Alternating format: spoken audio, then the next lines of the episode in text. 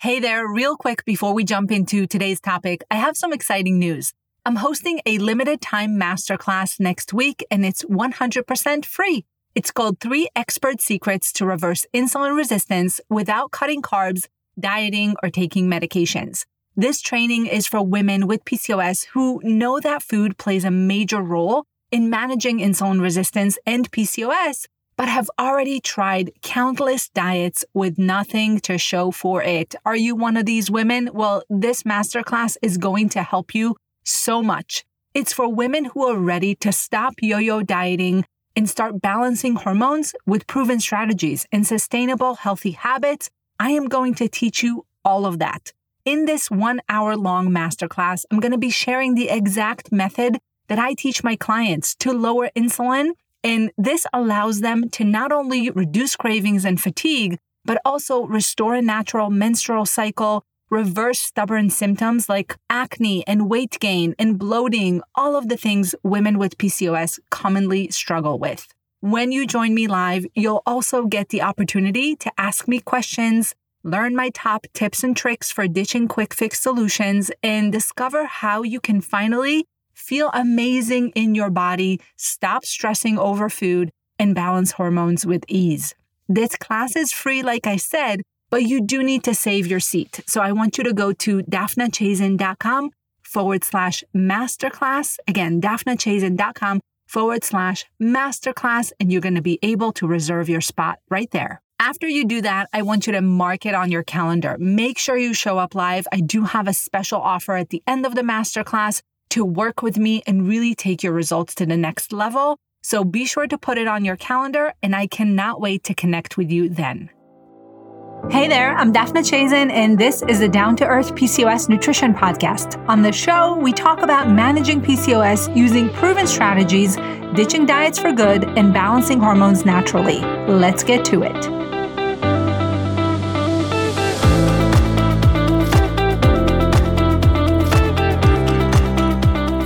One of the things I strongly believe is that health is 50% what we do and 50% what we think. Mindset makes a huge difference in someone's health journey. And we become very in tune with our body and we see a huge difference in behavior when someone becomes aware of their own thoughts and beliefs, especially the false ones, the ones that aren't serving us, the ones that we keep on repeat, even though we know that they're not good for us. And if you have some of these thoughts, especially around dieting, we're going to challenge them today. I want to talk about this. I want to talk about the mantras that are not your fault, right? We've all been exposed to some of these messages, but at the end of the day, they're not good for us. They're not serving us. They're keeping us stuck and they're also impacting our mental health and maybe even our physical health. So we're going to talk about all of this and I really want to challenge you to look at your own behavior and say, wow, this is me. I've been doing this and it's probably true that it's not serving me, right? I want you to be open minded about it. And I want you to challenge yourself with these beliefs and really, you know, understand that some of the things that we take at face value are totally made up and they're totally not true. And we're kind of following these rules blindly, not realizing they're leading us down the wrong path. And what I'm also going to try to do is offer some new beliefs and thoughts and mantras to you that I hope you'll adopt. I'll hope you'll accept with open arms and kind of start believing things that are a lot more positive, less stressful. And at the end of the day, this is going to help improve not just your mental health, but your physical health as well, which is, of course, what we're all here for, right? Okay, the first diet mantra I want to talk about is really common. It's that food is good or bad. You have all or nothing thinking, right? You're either on a diet or off a diet. There's no other option. And here's what happens. I'm either good or bad, which means that there are foods that are allowed and foods that are not allowed. And when I eat the foods that are not allowed, I am bad because that food is bad, right? My behavior is bad, which means I'm a bad person. So this is not just about restriction, meaning I can't eat certain foods. It's also self judgment, right? I'm really criticizing my own choices and I'm starting to make some conclusions about whether or not I'm a good person. This ultimately can really reduce my confidence and make me believe that not only am I not a good person, I can't even figure things out, or I'm too weak because I keep eating the bad foods, quote unquote. And then on the flip side, if I'm eating quote unquote good and healthy all the time, I could probably very quickly develop food FOMO, right? Have you ever been there where you're trying to be quote unquote good, but you're constantly thinking about the other foods? And there's this increased desire for the quote unquote bad stuff, right? Over time, this can majorly increase the risk for binge eating, for impulsive eating, because it's 100% not possible to eat perfectly all the time. So burnout and frustration and resentment is inevitable. And so we never want to be in the good or bad side. We never want to take sides. We never even want to think about food in these terms because truly healthy people eat all kinds of foods and they eat food for different reasons. Some people eat food, certain foods, just for pleasure. Some people eat certain foods because they're healthy and they make their body feel good. So there's a whole variety, there's a huge gamut of reasons why people eat certain foods. And some of them may be under the category of healthy and some are not so healthy, but they can still be there and they can still be a part of what you eat every single day. It doesn't have to be that you're either good or bad. We have to step out of this black and white thinking because, again, mentally, it's very, very taxing on your brain to constantly be evaluating things in terms of good or bad. What you want to do is eat in a way that you can live with for the rest of your life. So, balance is important. Everything can fit in the right frequency, in the right amount. We don't want to eliminate entire food groups like carbs or say gluten is bad for PCOS or dairy is bad for PCOS because then it becomes this power struggle, right? It becomes this constant fight between me and food. There's a constant power struggle between me and bread or pasta. And it's okay to eat just for pleasure. It's okay to eat certain foods just because we want them. There doesn't need to be a reason or some type of higher, you know, health justification for why we're eating something. Okay. It's not healthy mentally to constantly be in this dichotomy of good or bad, black or white, all or nothing. We really have to ditch that. No one can live like that. It doesn't even make sense. And at the end of the day, you're becoming more and more rigid when you do that. And that can lead to disordered eating very quickly. And so, one of the biggest shifts that you can make here is constantly think about how do I want to live my life? And am I eating in a way that helps me live a peaceful life with food freedom and without rules. And you can actually ask yourself periodically can I live my life eating in this way? Is my current relationship with food positive? And if the answer is no, you know that that's an area that you need to do some work in. And that's an area that you may want to pay attention to. And every time that you label a food as good or bad, you want to kind of catch yourself and gain awareness into why you're doing that and what is really the truth, right? If you eat a certain food, obviously it doesn't make you a bad person. It doesn't make your day be bad, right? Women tell me all the time, I'm good all day, but then at night I'm bad. Well, we don't even want to use these terms. What does that mean? Right? It's so subjective, and we absolutely don't want to label food or ourselves in this way because, again, it's not really giving you any sort of action plan or idea as to how to step out of that all or nothing thinking. And that's really where you should be spending your time. The next one that's really common is I might as well. The day is totally shot, right? So if you ate something and you're saying, well, what's the point? I already ate pizza, so I might as well eat X, Y, and Z next. Well, this is another form of all or nothing thinking, right? You can absolutely start your day over again at any point. You always have a choice. So nothing is shot. You know, you don't have to wait until the day is over or the weekend is over or the week, because again, you'll never start if you're constantly waiting for a perfect day. Okay. So even if you started your day with a muffin and a sugary beverage and you know that that's not the best option for your body, there's absolutely no reason why the rest of your day can't be balanced, right? You can absolutely make a different choice next time. You can absolutely make a different choice at the next meal for that day. What you can't do is change what you already did. And so we don't want to feel bad about it. We don't want to harp on it. We want to move forward. And there's a really great analogy that my friend and fellow dietitian Liz de DeRobertis uses, and that is the GPS analysis. And it says that, you know, when you go into your car, you plug in your destination and you start driving, if you make a wrong turn, your GPS doesn't tell you, well, forget it, go home, you're never going to get there, or continue to make wrong turns until your destination, right? What it does is it recalculates for you. It shows you how to get back on track. And so this is the same thing. If you had something that you don't feel great about, maybe it wasn't the best choice for your body, you can absolutely make a different choice at the next meal and continue on with your day. All right, the next mantra is I'm trying so hard, I should be seeing XYZ result by now. Well, who says? Who says how long it should take? There is no deadline for your results. We do not need added pressure and imposing deadlines on ourselves in this situation. Hormone balance is a long game. Patience is important and giving up is not an option. So even if it takes a little bit more time, who cares? You're still going there. You're still going to get to your desired results. And if it takes a little bit longer, it is what it is, right? So I want you to think about switching from what I call microwave mentality to crock pot mentality, right? Microwave, you put the thing in 30 seconds, it's done. It doesn't work that way in real life. Okay. And I think that having things like TikTok and all these other very quick content and instant gratification videos online is making our expectations worse. Okay. In real life, things take time. There is no microwave. There's only a crock pot, right? A slow cooker. Slow and steady wins the race. Okay. Your long term results are here to stay. You just have to stay consistent and make sure that what you're doing is sustainable so that you can see those results and you can reap those benefits for years to come. So it's not a race. It's not about who gets there fastest. It's not about how much weight you can lose in the shortest amount of time. That is setting you up for failure that is setting you up for disappointment. It's really a form of self sabotage. And so we have to switch and make sure that we're going low and slow. We're in it for the long haul. We're not expecting a 30 second microwave meal. We're expecting something really good that's going to simmer for a long time.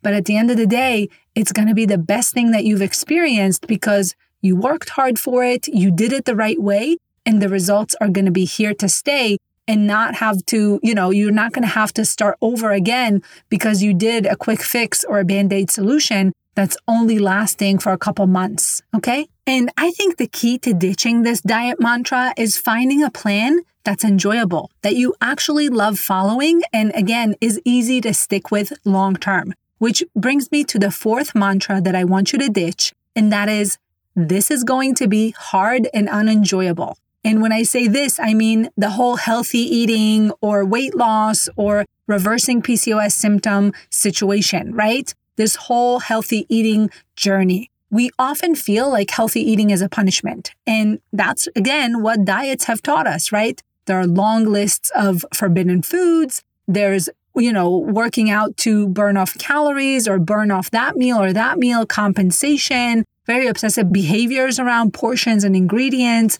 over analyzing everything to the point where you think about food all the time and food becomes an enemy. It becomes a chore. It becomes something that you're scared of. But in reality, and at least in my world and the way that I see things, it is a great positive thing to take care of your body. And so your healthy eating journey shouldn't feel like any of those things. It shouldn't feel hard. It shouldn't feel like a chore. It shouldn't feel like restriction.